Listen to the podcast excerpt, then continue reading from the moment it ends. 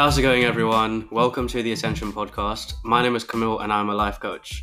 This podcast is all about personal development, spirituality, and creating the life that we want. I hope you're all keeping safe and well during this time. And today we're going to be talking about something that is important to pretty much everyone, something that everyone looks for. Hmm. So we're going to be diving deep and just be prepared for that. so in this podcast, we're going to be talking about the pursuit of happiness. I've got a very special guest on. He wanted to be introduced as the best person I've ever met. Yeah. so um, I'll let him introduce himself properly in a bit. But hope you enjoy this episode. If you've got any questions, check me out on Instagram at the Ascension Coach and on Facebook at Camille Rob. Welcome back, guys. I've got my special guest here.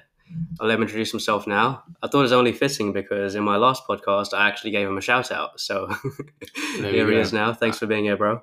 No worries. Uh, happy to be here. My name is Arslan. For those of you tuning in, listening on this fine, uh, whatever day you're listening on, hopefully it's fine at least. Um, yeah, I mean, as Camille said, I'm the best person to ever greet his life, and I think that statement stands very true till this day. Definitely one of the most impactful, I would say. um, but yeah, I mean, this is going to be a very open, raw conversation about the pursuit of happiness, what we both, what we both think of it, perceive of it, see it, experience it, and I guess we'll just take it from there. Again, it's not scripted, so I suppose we'll Just just, swinging it. we'll yeah. bounce off each other's uh, energy as we usually do, because I'm the best person to greet his life. Why don't we talk about how we actually met as well? Because it's quite a unique story, I'd say, in terms of. This okay, wait, you know what? I think I want to hear. So when I just I tell this story to people a lot, just because I'm always mentioning you some way or another in people's in like conversations that I have with new people. So almost everybody in my life over the last two years that I've spoken to knows of you in some way. They'll be like, "Oh, are you talking about Camille?" And I'm like, "Yes." so I explain. I've like I've learnt almost. Uh, it's become like an art form in the way I explain my story to people and how we met. It's like a love story. so I, I'll tell you my story, and then I want to see how you say it. I haven't been rehearsing this. Man's been rehearsing. So I've, I've well, clearly you don't speak about me. enough. the truth is coming out. I might have to leave now. Uh, so usually, like when I say it, I'll be like, "Oh, it all started uh, on a on a summer's summer's evening in a in a in a in a magical kingdom far far away in Makro." And for those of you who don't know who Makro is, it's uh, the UK UK equivalent of like Costco. Um, if you don't know what Costco is, you need to get out more. uh, simply put, um, so I remember we I was I was working there. It was my like one of my first jobs before heading off to university, and it was like a evening shift job. I think we were doing like Night night, shift. right? Yeah, Yeah, it was like eight shifts. eight p.m. till I think eight p.m. to midnight or something like that. One a.m. to Yeah. midnight. Yeah. And I remember we our job was just like moving around heavy things and like stock and just stocking aisles up and making them look pretty. And I think it was my second or third day in, and then the manager person was like, um, "Oh, I want you to go with uh, with that guy."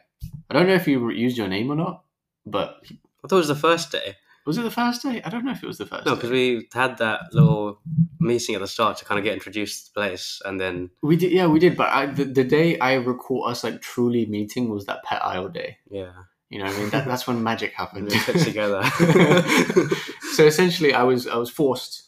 Uh, you know, I was forced to go over this pet aisle with this like random guy. I was like, oh, here we go again. Have small talk here and there, and then um, I start talking. I, I, I don't remember what our first exact conversation was. I think it was. My like, what I remember is that we first started to really bond over like girl stuff.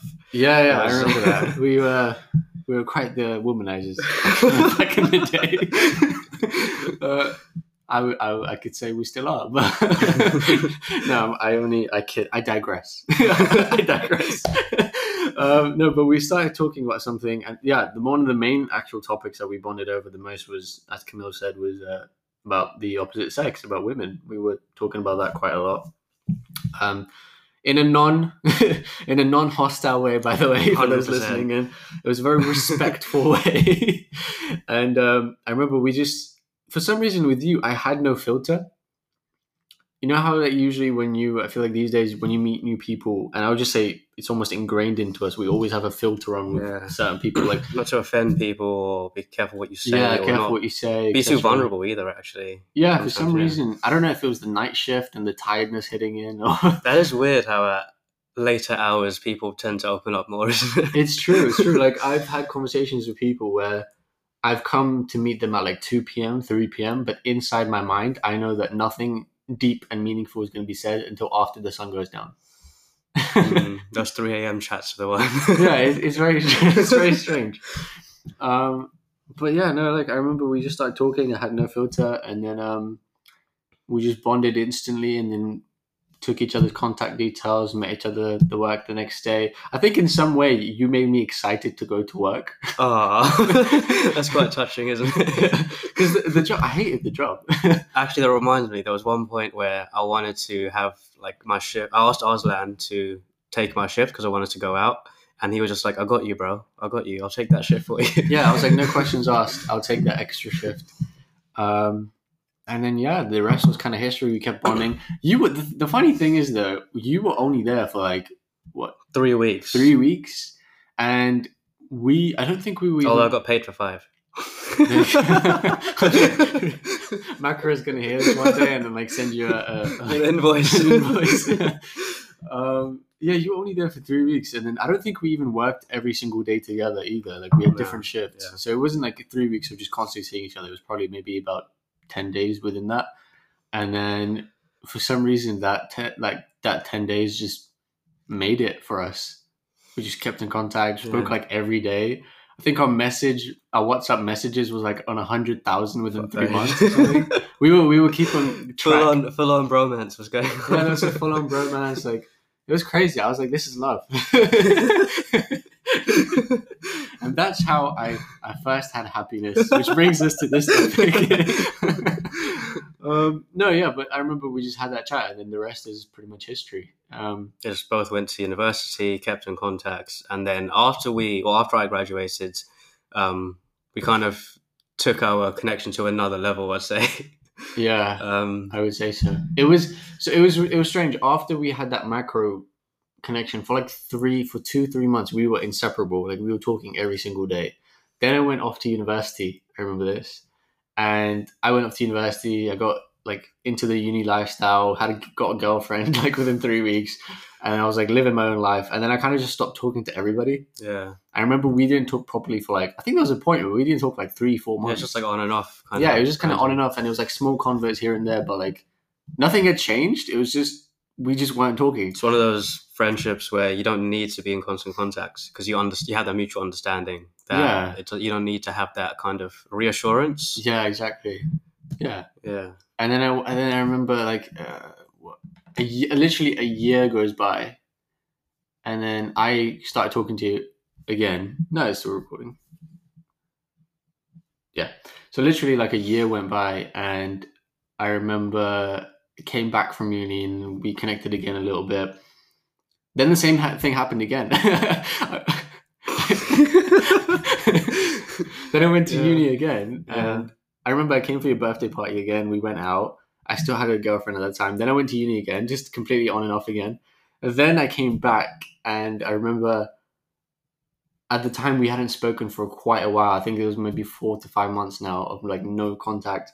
And then um, I had gone through like a bad breakup with the girl that I was seeing at the time, and then that is what got me into like meditation, and I I used it as like an escape initially, and then I, I came. You, you were like, my birthday's coming up again, and I was like, this is like our tradition. I have to go. so then I went, and then we spoke like at the birthday, and obviously there was other people there, so we couldn't speak properly. But like we obviously nothing had changed. We still had that connection, and then um, yeah, and I remember you said you started meditating, and then I was like, that's crazy, right? Because like meditation is like class still even now, like amongst our age at the time as well. It was like very woo woo kind of thing. Yeah. You know what I mean? It wasn't like it's not something you go to a job interview say, "Hey, I meditate," and they praise you for it. It's more like, "Hey, I meditate."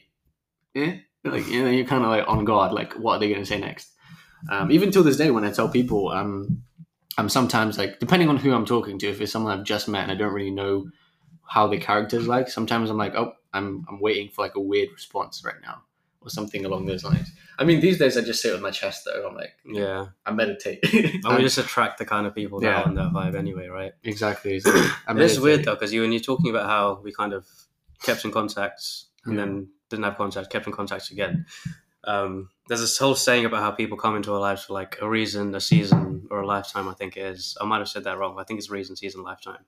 Yeah, yeah, pretty sure. But like basically, um, some people will just be like a wave. They come in when they need to come in, and then they go. And then say, like with us, for example, we always seem to be in sync at the right times Hmm. and seem to um, be in contact when like we both actually most needed each other. I'd say as well.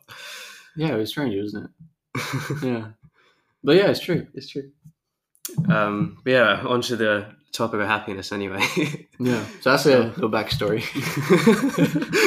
just throwing our whole life story to everyone. um, yeah, so we were talking about how when Arslan and we got back in contact again, we were he was going through this breakup, and we both started this journey of spirituality too. And it was kind of weird how we started at the same time or around the same time. Hmm. But it was at a point when there was definitely a transition happening in various aspects of our life. Um, I was still kind of figuring out my career, um, had my own kind of girl problems too, Hmm. and we were just in this journey of growth and trying to figure everything out. And when it came down to it, all of these things, all of them, are tied to happiness because whenever I speak to people, they always talk about their goals, what they want to achieve, and Yeah. what they want out of their life. But when it comes down to it, there is always a goal behind the goal. And that's usually peace, happiness, freedom, love, all of these things. They want to satisfy themselves in one way or another. Yeah. Yeah. And it's that fulfillment, that desire for having a life that you want to have, but it comes down to that same feeling. It's all about that feeling of happiness and how we get it. Hmm. Very true. Um, and when when he mentions um, when we got back into contact at that point where I feel like we were both going transitional per- through transitional periods. So just for reference, that was exactly one year and almost six months ago. So a year and a half has passed since that moment. Time's a weird thing these days. and um, it is yeah so but in that year and a half i feel like we have both grown and gone through so much in that year and a half where the last like 10 years of growth didn't compare 100%. Like I always said, um, since graduation, I've had the most growth I've ever had. And it's once I've invested in that self education too. Mm. started to i think it's kind of not forced but when you're in the education system there's a structure and you kind of know what you have to do yeah but once you come out you have to really start doing some soul searching and start to figure out who you are and what you want that's um, that's a whole other topic i can yeah. talk about for like five hours um but um yeah we should focus on we'll do another podcast for that one. no, but yeah, I think when it when it comes to what you were saying about how everyone's always doing something for that that feeling of feeling good, that that feeling of satisfying some form of happiness, because I think happiness is um it's it's a feeling that's very underlooked. Because when you if you look back at your life moments and you think about times which you spent the most in a in a feeling of emotion i'm sure most people listening will also start to realize if if they haven't kind of looked back and tracked it before is like you tend to focus on fear and negative emotions a whole lot more and you dwell on it a lot more. But then when happy moments happen you're always you're always happy for that moment that you're happy if that makes sense. Because happiness is not a thing that i feel um lasts. Like it's not it's not a thing that you can forever be like even in the state that i'm in for example i don't i wouldn't say that i'm constantly happy. I can say that however i am constantly self-fulfilled and at peace which is a whole different thing. And i think people in my opinion at least i think people strive for this goal of i want to be happy but i don't think they realize that happiness is just like it's a constant pursuit. It's not a but you, you can't look at it as a pursuit. Do you know what i mean That makes sense, but then that also makes me think about the difference between joy and happiness and how it depends how we're defining happiness right now. So maybe we should talk Mm. about that. Because when I think happiness, I don't think of like a fleeting moment. I know you talked about self fulfillment and Yeah. being in that state too, but I feel like yeah, it's it's more to do with that feeling of contentment and peace with yourself and where you are, Hmm. and not having to rely on any external things, whether those are materialistic or relationships or um, things you want to achieve, whatever. Hmm. It's all about who you are now, who you're being, and just being in a state of essentially like contentment and bliss. Yeah. Okay. Well, in, in that case, I think if we're defining happiness in that terms, in those terms, then yeah, I would I, would- I would say that happiness is essentially what you've described as happiness right now is what I would describe as like inner peace. So I think it's Mm. the same thing. We just have labeled Yeah. it different words, and that's another good point. I think a lot of people listening will have labeled happiness as a different thing as well. Um, some people might think happiness is when they when they get a present and that that feeling that they feel in that moment that's the feeling of happiness that they should have forever and some people might think hey when i get that car when i buy that house or when i have that relationship that i've wanted that's going to be happiness um but then I, I guess that brings us to the next point of that that chasing of happiness right like how do you Where how- we often look for it. yeah like i know that i've definitely had my my own ways of searching for it in the past and you've had yours Let's talk about that. Yeah. So, where of from your history so far, what have been the kind of key key things you found yourself looking for in it? I think I think for me, happiness has just been like I, I it's hard to explain. Like I I've, I'm very I think we are both very fortunate in the in the aspect that I feel like we both find we've both found our like passions in life Hmm. at a young age. Um, and it's interesting is because, like I say this to you all the time, the more I learn, the more I realize I know nothing. And but the more I do learn, the more I realize that people who aren't on the same path and aren't, you know, devoting themselves to bettering themselves every day and every year and every six months, they are just, you know, they, they become they age. They become 30, they become 40, they become 50, and they still are not happy. So I feel like we're very fortunate in that aspect that we've both found something that I can truly call like my life's purpose. That's the thing, right? So, if we need to find if we need to find a purpose or a passion to be happy, then that's another thing in itself. Because 100% it has helped me because since I've found, I want to say, my calling, my mission, and I know what I'm here to do, Hmm. it has 100% just redirected my focus, brought me to a state of being that I've never been in. And that's amazing because I feel so happy with where I am, where, where I am, and where I want to be. But It's beautiful. that, thank you, bro. but that's that's still meaning I'm relying on a purpose or a mission, right? And that can mean we're making happiness more complicated because it's still seeking something external, right? So when we're talking about happiness, Hmm. there's this thing, um, this thing in spirituality, and it's essentially the belief that this this might sound hard to understand Hmm. and digest, but I'm just going to go with it. Go with so, Hit me. so it's essentially that all of us are actually the universe, and we are all part of it. But we are essentially the universe experiencing itself in a physical manifestation. Hmm. So we're all part of this same consciousness, but we're all just here to experience itself and experience what it actually is. yeah. And I think that that can really tie into happiness because if we're just here to experience what we already are, Hmm. That can make things a lot simpler. Say, when I say to be in a state of being, what does that mean, right? To be in a state of just being. If I'm in a state of being, Yeah. I'm just I'm trying to find the words now to even explain that. So I'm gonna like add on to that. I think I agree with you on the whole state of being, and the we are in a, a physical manifestation of the universe expressing itself through us. Because I think everything in life happens through us, not to us. It's an important thing. Write that down, guys. through us, not to us. so, but I think I think the whole state of being comes from really understanding that in the grand scheme of things, we we give we give things that do not matter in the grand scheme too much importance, and that's what causes unhappiness. And uh, I'm going to read this passage from the book that I'm reading right now called Reality Transurfing. Um, Who's the author? Do you know? um, Z- Zeland or something like that. Zeland. He's a Russian guy.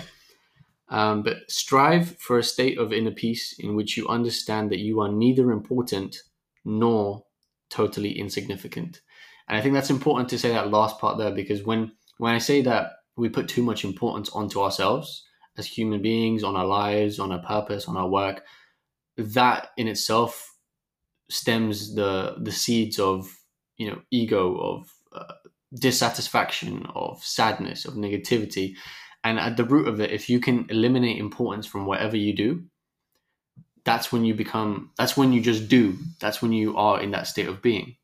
Like for example us doing this podcast right now i'm not i haven't been thinking about this and th- saying oh i'm so excited to do this podcast. I can't wait to do this podcast. This is going to be the most important thing in my life i'm just here and i'm doing. And in by in by doing that i'm not thinking consciously of hey i need to do this to make this podcast great. I need to do that.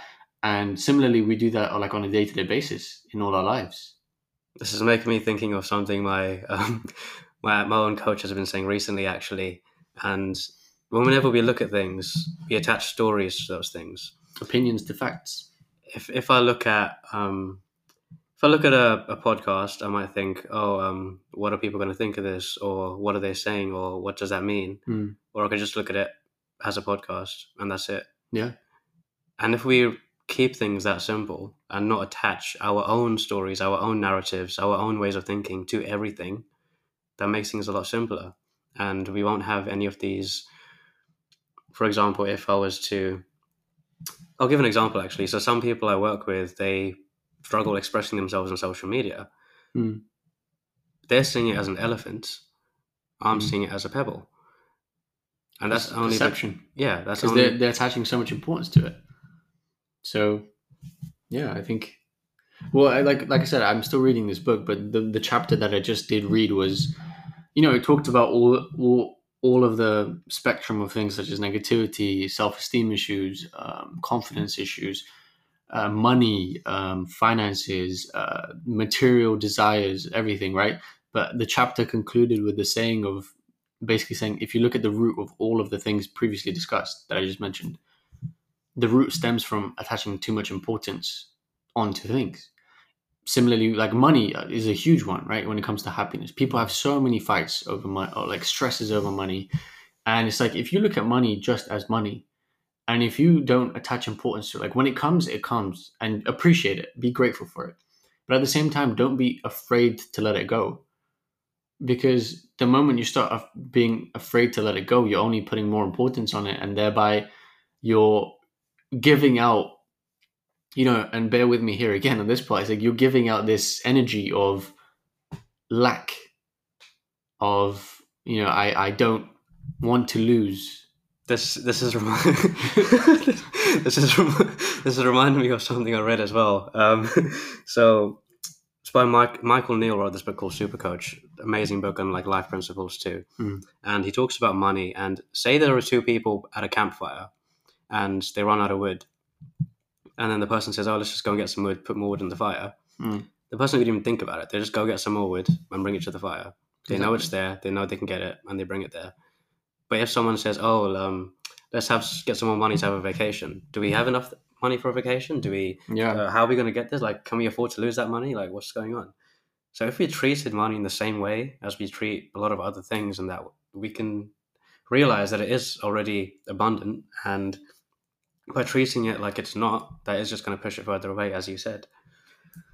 exactly and and this this also um goes into um the happiness and money thing tied together i think really uh, not not well but i think it, it's for a lot of people happiness and money are married together in, in a way that um, people always feel like for them to get x or for them to achieve a goal they require money and you know what like we do live in a world where yes having like a sack full of money will help you get a few things here and there but i think the real wealth and the real abundance of money comes in when you you go for the goal that you want. Like for example, like if you want to travel, it requ- you require money to travel. Like it's not a cheap thing. It's not a cheap feat, but that's what you what makes you happy, right? You want to be like, hey, I want to travel because it's going to make me happy. I want to explore the world. I want to learn new cultures, etc.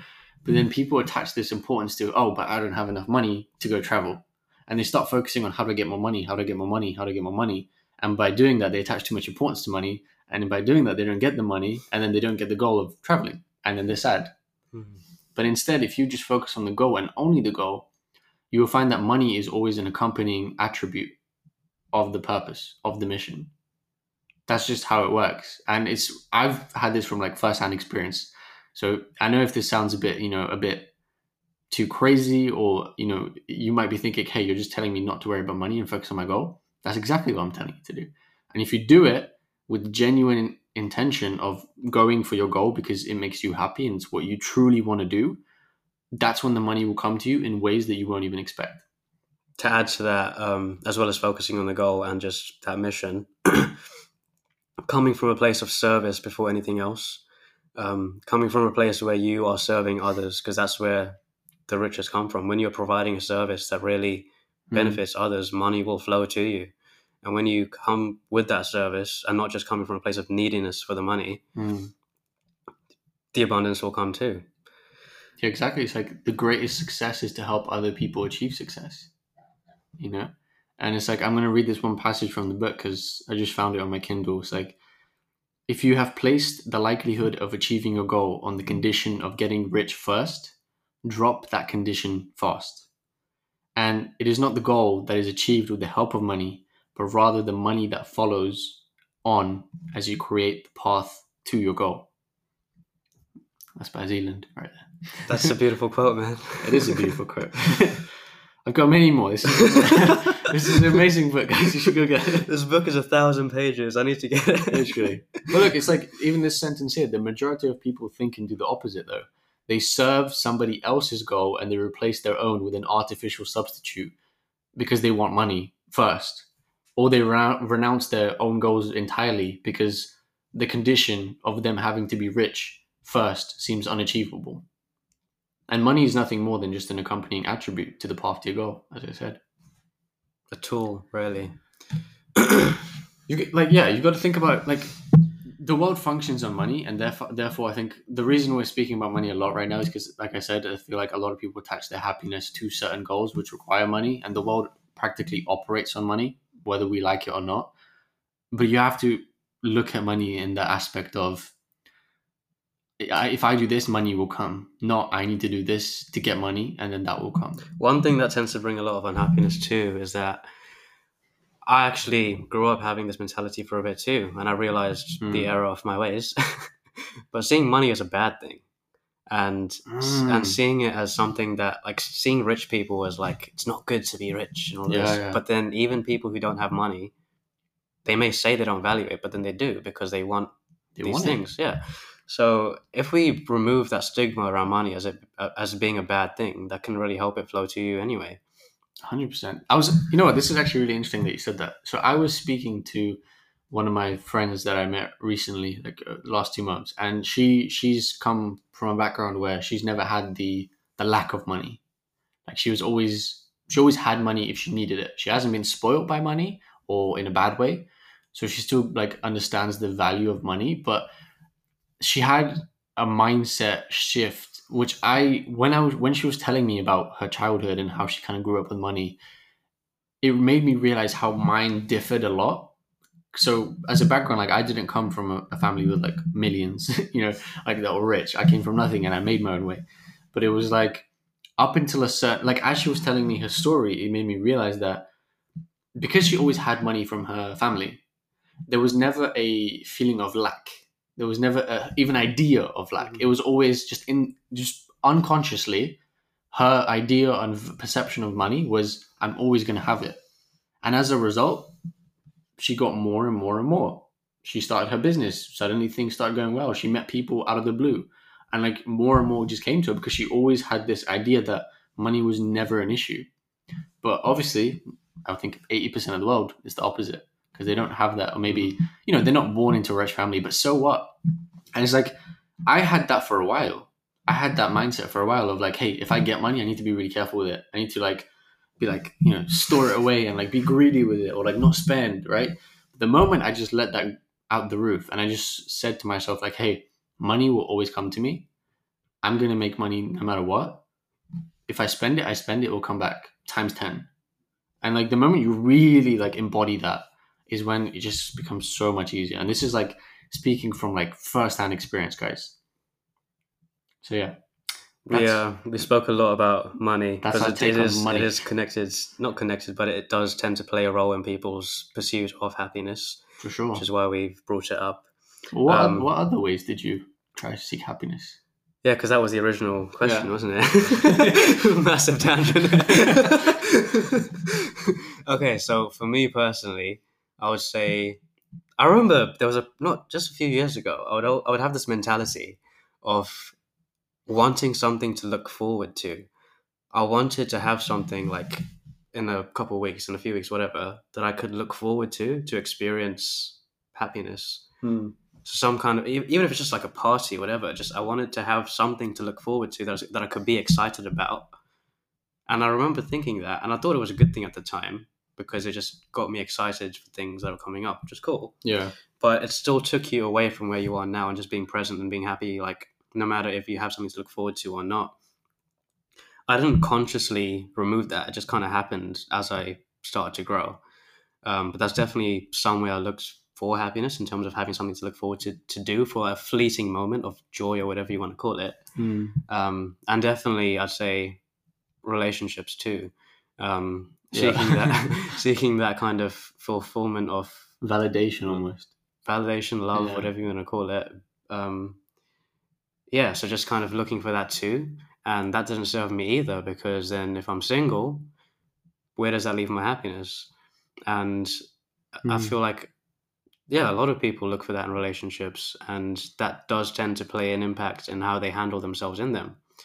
Because if we're coming from a place that's already happy and full of love, then our relationships as a result are going to be healthier. and pure like they'll be the purest form of love. You know it's like it, it, you stop putting conditions on everything. And it's not just relationships just anything.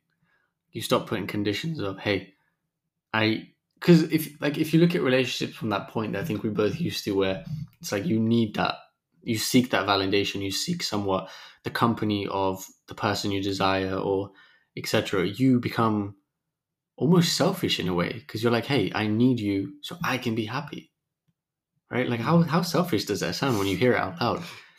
And it's crazy right? Like it does. That's that's reminding me of if you guys have seen Friends, there's this episode where um where there's this like altercation between Joey and Phoebe, and she's say he was saying that there is no good deed.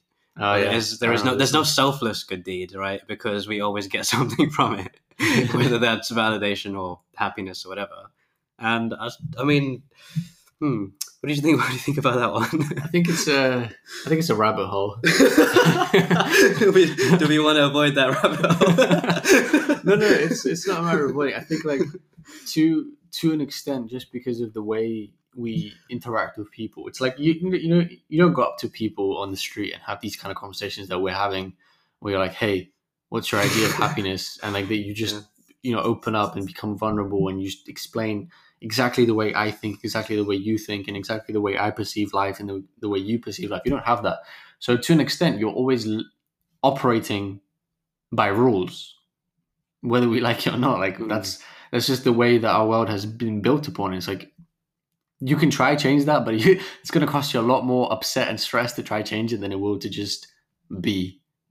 Um, One thing that does kind of confuse me mm, is that people always talk about how you know they need to be rich to be happy, they need to have this to be happy, whatever. Mm.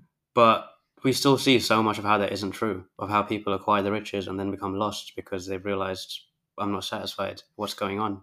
mm, But then people still chase it anyway, and I don't know what the exact cause of. I mean, we could talk about the ego and how its role in our in happiness because mm, we all have a relationship with our ego, whether it's a healthy one or not. And I think, I mean, if we look into like the power of now, that's definitely a book to check out. Eckhart Tolle, um, but he talks about the ego a lot. But essentially, we all have a relationship with our ego, and it's about how we how we treat that relationship with it, whether we let it take away our happiness or we actually or whether we actually I let it control us, consume us. mm, consume us. Yeah, I think I think when it comes to the whole talk again about money and there are some rich people not being happy and then some poor people being happy and then similarly the opposite, like poor people poor people being completely upset and then rich people being very happy. At the end of the day, I genuinely do believe that it comes down to the level of importance that we place on the subject. Um, if you look at it like truly, there's a lot of examples of like truly wealthy people who are very happy, like genuinely. And if if you have conversations with those people, I think you very quickly understand that money was never their goal. It was always something else that would make them self content, and the money just came.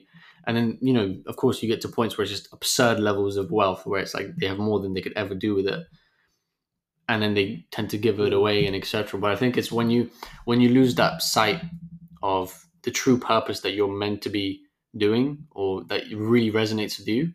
I think when you either don't have sight of it or you lose that sight, that's when you become upset. And I think in Psychocybernetics, another book, um, which Camille will be reading, uh, it talks about that, like how there was this rich businessman and he was doing very, very well. And he got to a point where he was making like, I think he was making like multiple six figures at his job as like the general manager of like the US. And then one day he got um, promoted to the next level. And as he got promoted, even though he had like three times what he was earning before, he didn't feel happy and it all came down to um, his self image. After he was talking to the guy, the author who wrote the book, he, he realized that it was his self image that was stopping him because in his mind, he always saw himself as that I make multiple six figures and I'm great at it and amazing. And then suddenly he got promoted and it's like, oh, now I make like, in the, he's in the seven figures now, right? And he doesn't see himself as deserving or worthy, or he doesn't see himself as being seven figures, work worthy, etc. And as a result of all that, compared with other factors and his self image, it came down to his turmoil. And in the moment he realized that, hey, this is the root cause, like it's not, you know, because at the end of the day, your external factors and circumstances never define if you're happy or not. I think the people who are truly happy are the people that are at any level on the scale, but they know that they they are a certain thing I think that's when we are truly unhappy. When our self image, trying to word this in a great way, when our self image doesn't match our environment, that's when a lot of people feel unhappy. That's very true when you think about it. Boom. Yeah. Knowledge bombs. Golden nuggets. Golden nuggets. Um, I liked how you were talking about not focusing on the money, but focusing on the mission or the purpose or mm. focusing on something else, and then the money will come as a result of that. Because mm. um, we do tend to think about how do I get money rather than how do I provide this service, yeah. and then money will come as a result.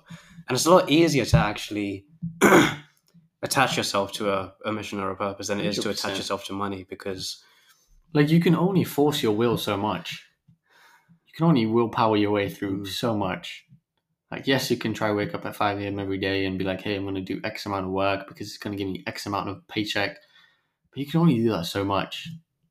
When you think about it, a lot of people now who aren't happy with what they're doing, they're looking for that sense of purpose, not just happiness, but mm. purpose. Mm, purpose. And people who have found their purpose tend to have a higher degree of happiness yeah. than those who have not. Um, it's maybe something to think about in terms of maybe starting to focus on what you want, starting to focus on what gives you energy, starting to focus on how you want to be of service to humanity, really. Hmm. That gives that brings me on to actually another point that you just sparked. Um, it's the fact that people always feel like their age uh, limits them.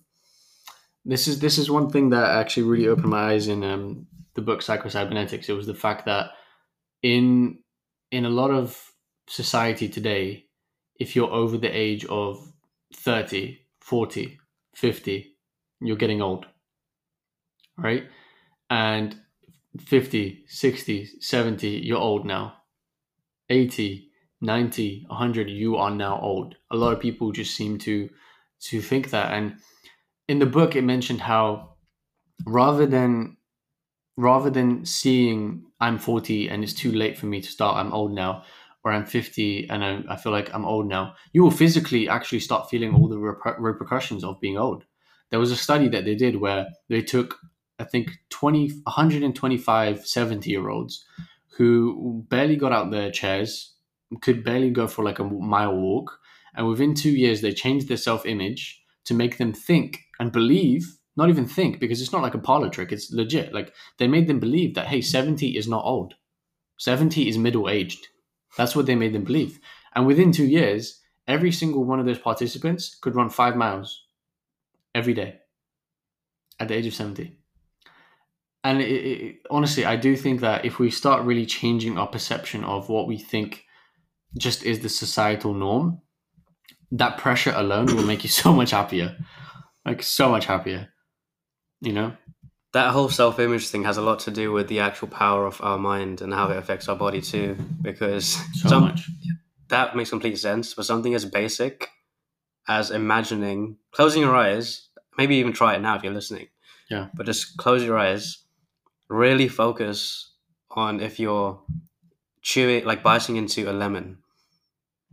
If you do that i can there's a higher chance you're going to start salivating and your mouth your body's going to think you're actually eating a lemon. Yeah and it's, it's true like it happens on a day to day like if you genuinely think that you can't achieve something you're going to find more and more reasons in reality to to prove that. And like even in your physical abilities you might be like oh i'm i'm too tired too quickly.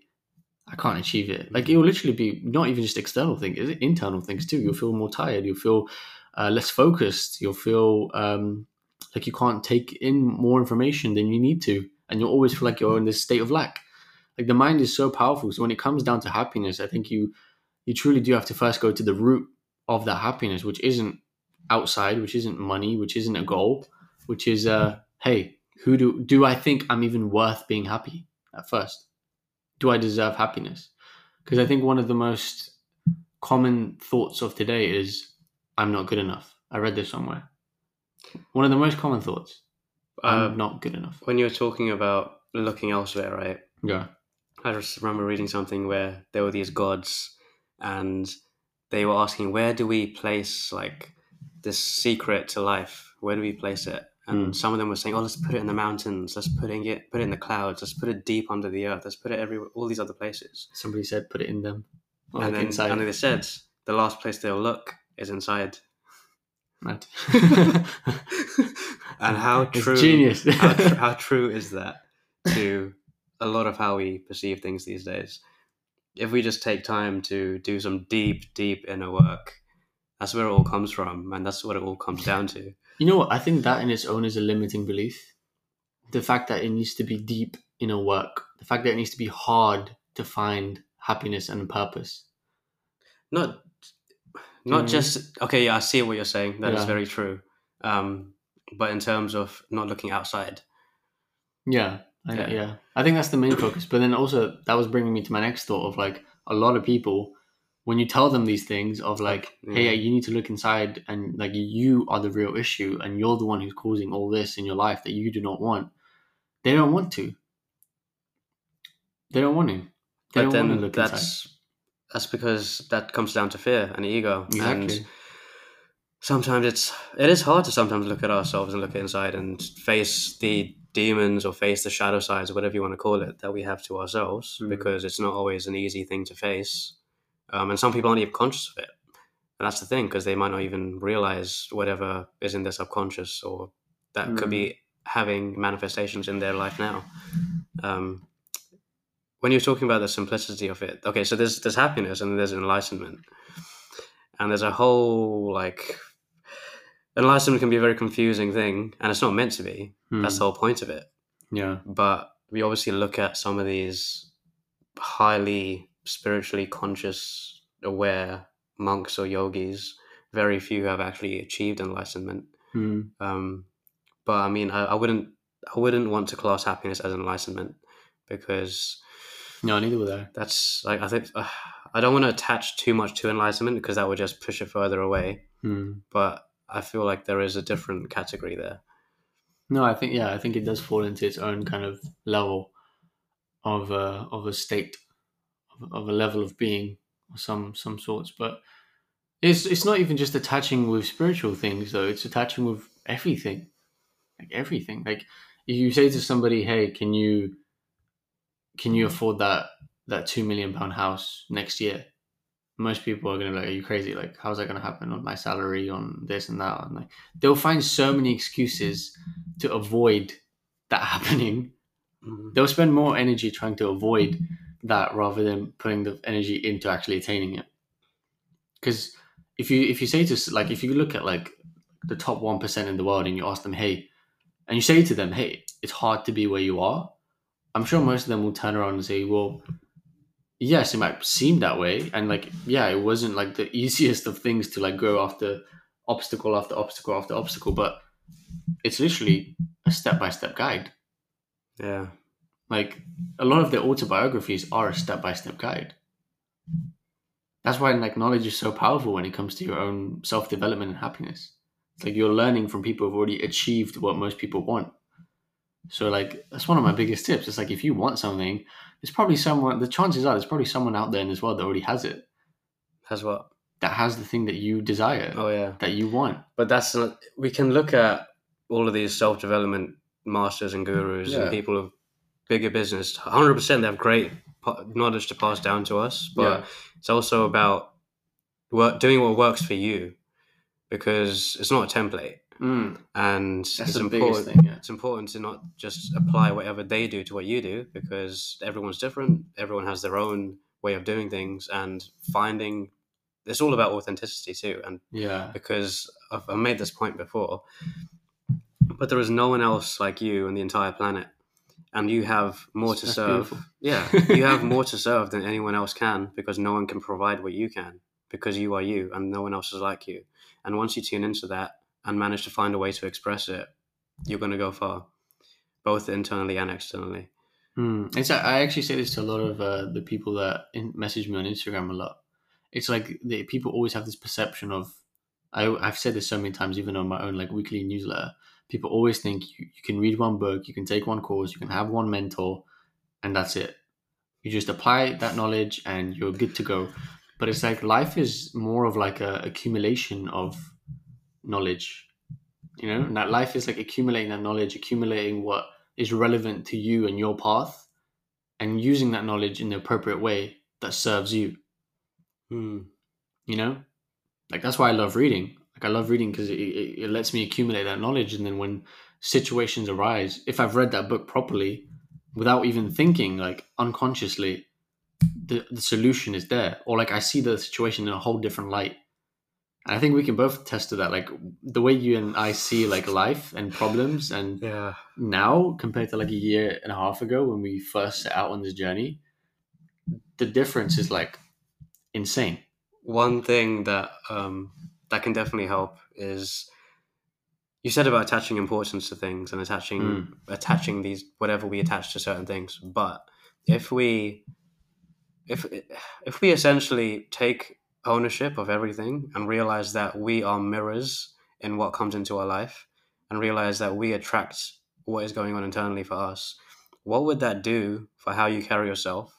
What would that do for how you view things that come into your life? It would give you so much more Control. yeah, power and control because when we feel powerless, when we feel like a victim, where does our happiness go? It's it feels like it's outside us. It feels like it's out of our control. Mm, But if we're able to realize and take ownership of all of that, yeah. Accountability. yeah, It's like it goes back to the saying I said in the beginning life happens through you, not to you. Through you, not to you. Say it with me. Through you, not to you.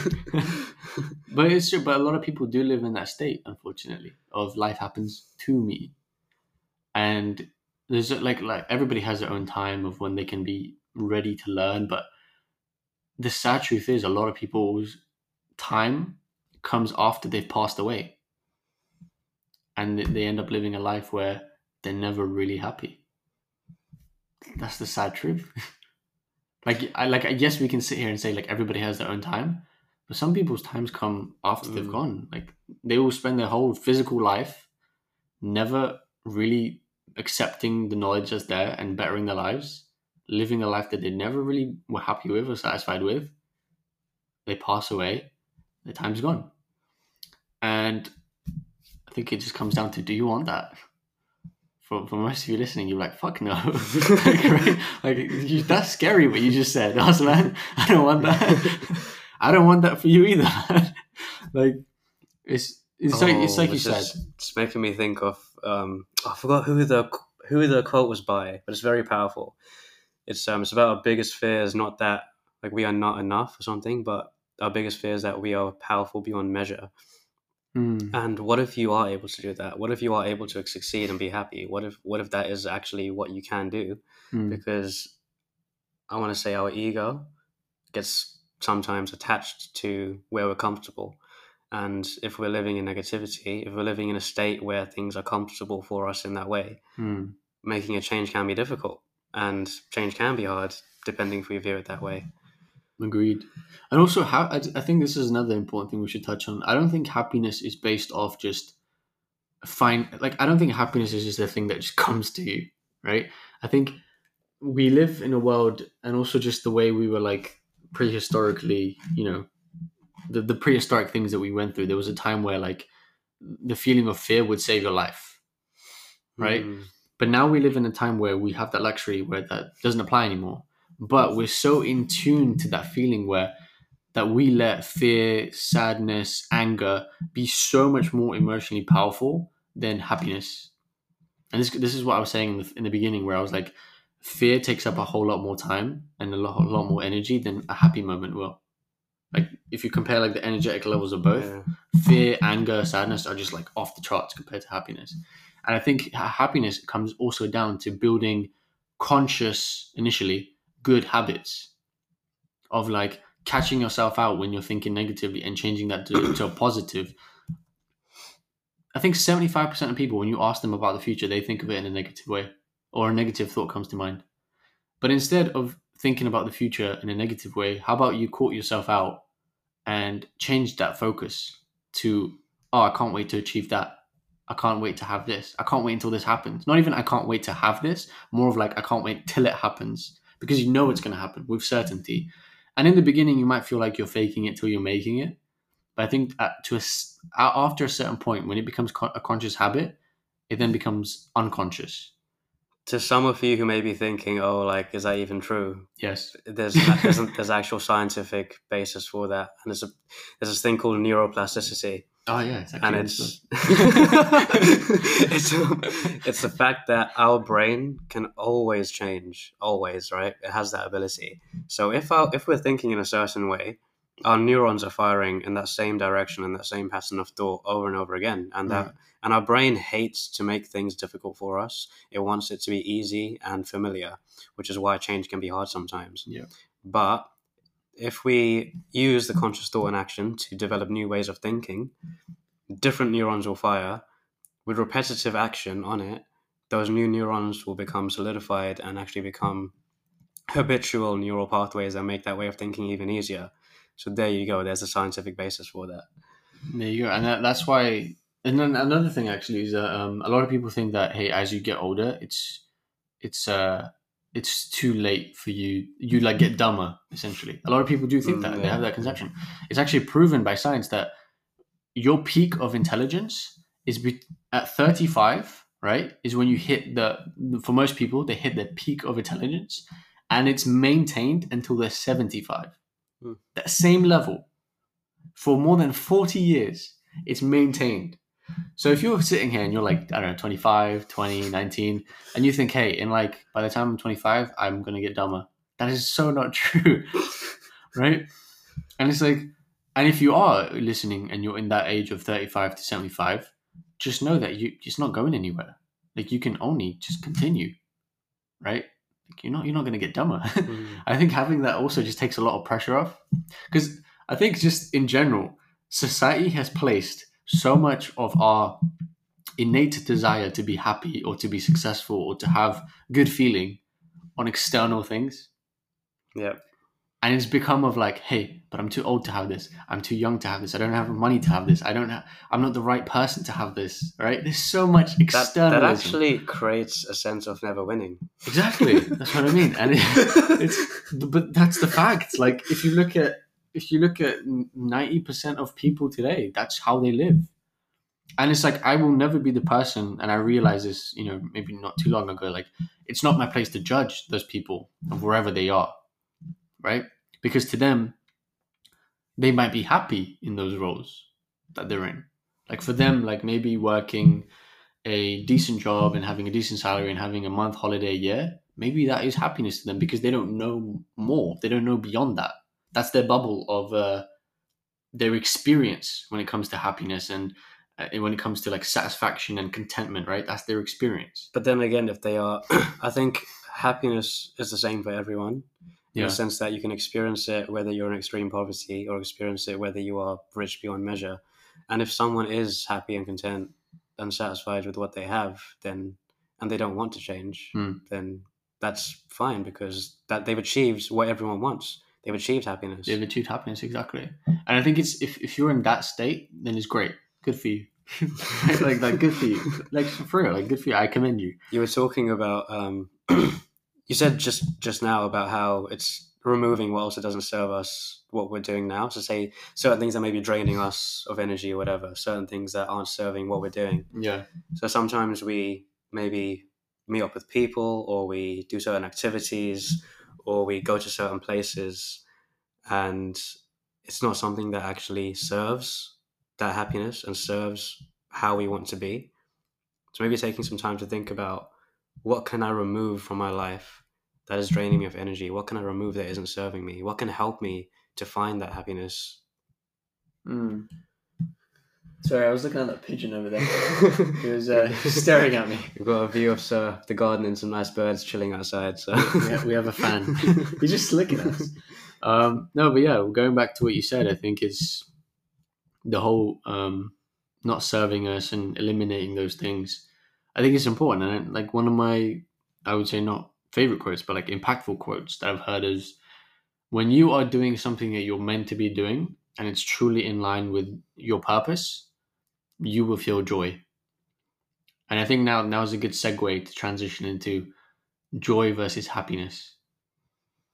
Hmm. That's uh, I always thought of joy as something that is kind of momentary, and happiness was a state of being. Hmm. I'm the same. So I think joy is like an indicator that you are on the right track. Oh, my, that's just giving me that's just giving me um, a moment of like remembering when that kind of happened. So before, throughout school, university, my first job, whatever, I Mhm. never got this feeling from my work, and it was only when I started coaching, and I felt such fulfillment and joy just from serving someone. I didn't get tired from it. And if I was tired at the end of the day, it was a feeling of like, wow, I served people today. I, I was Mm. fulfilled doing it. And, you know, that was that feeling. Um, but I always now, I've, I did want, I did used to turn up to um, serving people with the expectation it will fulfill me. But if I'm already coming from being fulfilled and coming from a place of service anyway, Hmm. coming from a place of happiness, then that's just going to impact my work even more. But the point is that once I had that feeling of fulfillment from service, Hmm. I just knew this is like this is this is my purpose, my path, my mission. Like here it is. You felt joy. You felt joy. Simple, simply put. yeah. No, but yeah, and I think it again goes back into what we've been talking about, like the the feeling of putting importance on it, on everything, like that feeling where you said um, used to go into the into the calls and into the conversations with the feeling of like I need to serve this person. Mm, You're putting so much importance on it, yeah, exactly. and as a result, it just didn't live up to its full like potential that it could. But I think somewhere along the way, you just let go of that, and then that's when you when you felt the joy and you just you were it. Mm. You weren't here, you weren't there, you weren't thinking about the expectation of pleasing this person. You were just doing in the state of being. You were in the the flow state, as some people call it. Ah, it's a beautiful state, statement. Yeah. Um, but yeah, well, what other things did we want to discuss? I feel like we've, off the top of my head, I'm trying to, I can't think of any massive bits of knowledge we could spit right now. I think um, let's just do like a over, over overall summary, Summary, of, yeah. of happiness and our pursuits. so we kind of talked about what happiness means to us in terms of a state of being, Mm. of where you are, who you are, and not attaching it to anything external or where we want to be. Um, coming from a place of like service fulfillment, maybe finding a, a purpose and a mission too to align with that. So you're not focused on the money or not attaching money to your happiness too. Also, when it comes to the finding a purpose thing, I think people need to. Um, I think a lot of people need to let go of this, of this like preconceived notion that they've got to like actively like super hard like try, and like it's going to be so hard to find the purpose. And when they do, it's going to be the most amazing thing because then you're putting importance on it again. The advice I can give on that, because I was in a place where I was lost and hadn't found my purpose. I Mm. kind of talked about it in the previous podcast, but I'll just say it again. I let go of expecting something to come to me.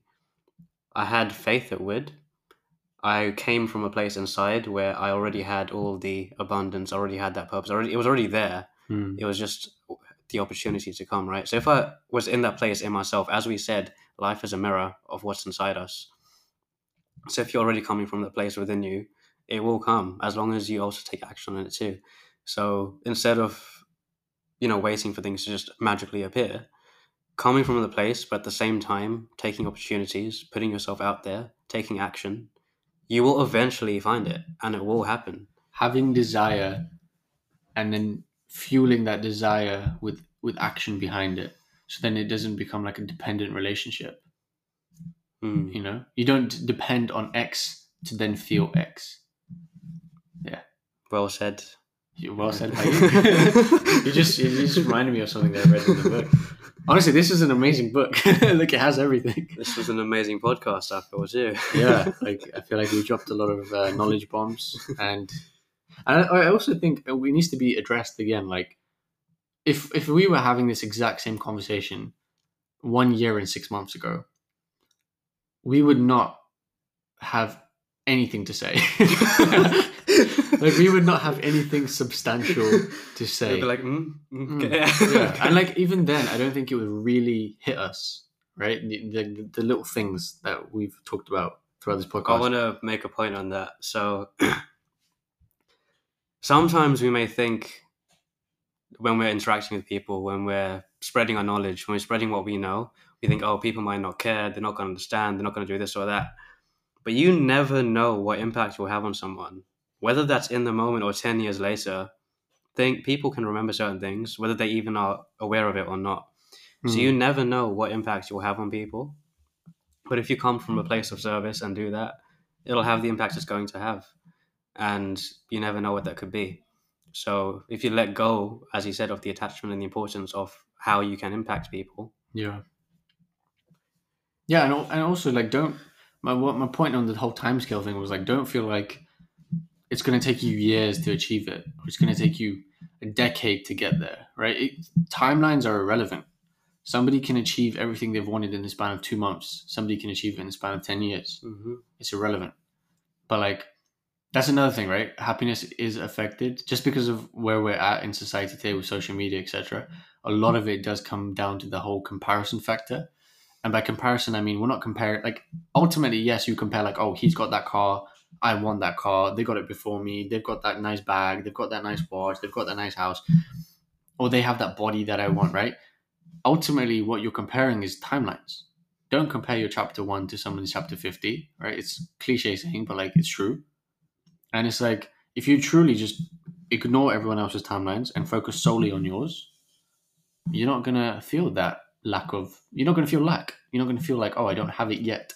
You're just gonna be like, I will have it. You're again, it's all comes down to changing that focus on how you think about things consciously. And if you are in that state right now where you're thinking, I don't have this yet, I'm not happy yet, I'm not this, that, I need this, change that focus. Make it a habit. Make it a positive habit.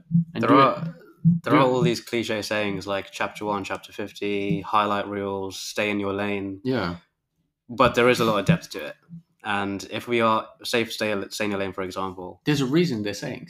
What what if what if there was no other lanes? What if it was all just about you? And what if it was, everything was just about your journey? How would that change your perspective on other people's? Boom, knowledge bombs. um, so yeah, I think uh, when it, that's that's my last point. That's the last thing I can really give there. It's just ignore timelines, do you, and truly start making conscious efforts to make those changes in your life. Because if you don't like where you're at right now, it's not a, it's not a, it's not it doesn't come down to external things. It comes down to what's inside you. And the moment you can free up those burdens that are within you, you will very quickly notice that life will become easier. I remember seeing this. Um, I think Jim Carrey said it. Yeah. He's actually mass very woke guy right now. So, Mike Tyson too. Mike Tyson too. Um, you're listening, I'd love to be on your podcast, by the way. anyway, um, I remember seeing Jim Carrey. He's talking about okay, I could do a whole podcast on uh, mental health and depression and stuff. I'm not going to do it now. But he was basically saying that sometimes people who are depressed, they're trying to be someone that they're not meant to be, or they're trying to. Oh, yeah. Yeah. I had this one. Yeah, yeah. I've had this So one. they're, they're being someone that they're not meant Depre- to depression is. He said that being depressed is because you need a deep rest. That's what he said, Jim Carrey. A Deep rest. Yeah, yeah. He was like, being depressed is your body and your higher self telling you that you need a deep rest. You need a deep rest from all this facade and fake Mm, masks you're putting yeah. on. And he literally just said it like multiple times. He's like, you need a deep rest. Depressed is depressed. And I agree with him. I think that can be our, our last knowledge bomb. I think that's the last knowledge bomb, um, courtesy of Jim. Uh, yeah, that's pretty much it for me. yeah, that's it was great to have you on here, man. I thought that was an amazing podcast. A lot of knowledge for all of you to to learn from. Just had my insides ting- tingling you know, throughout that. Where can people find you? Um, anywhere. I'm everywhere and nowhere at the same time. Could I'm with you right now, guys. I'm with you right now. Uh, no, but you can find me on Instagram at Arsalan UK, A R S A L A N UK. Um, not US, UK. That's pretty much it. Okay, cool. Um, thanks so much, everyone, for listening. And if you've got any other questions, as you know, my Instagram is at the Ascension Coach and on Facebook at Camille Ravine. um, yeah, have a great day, and I'll see you guys next week.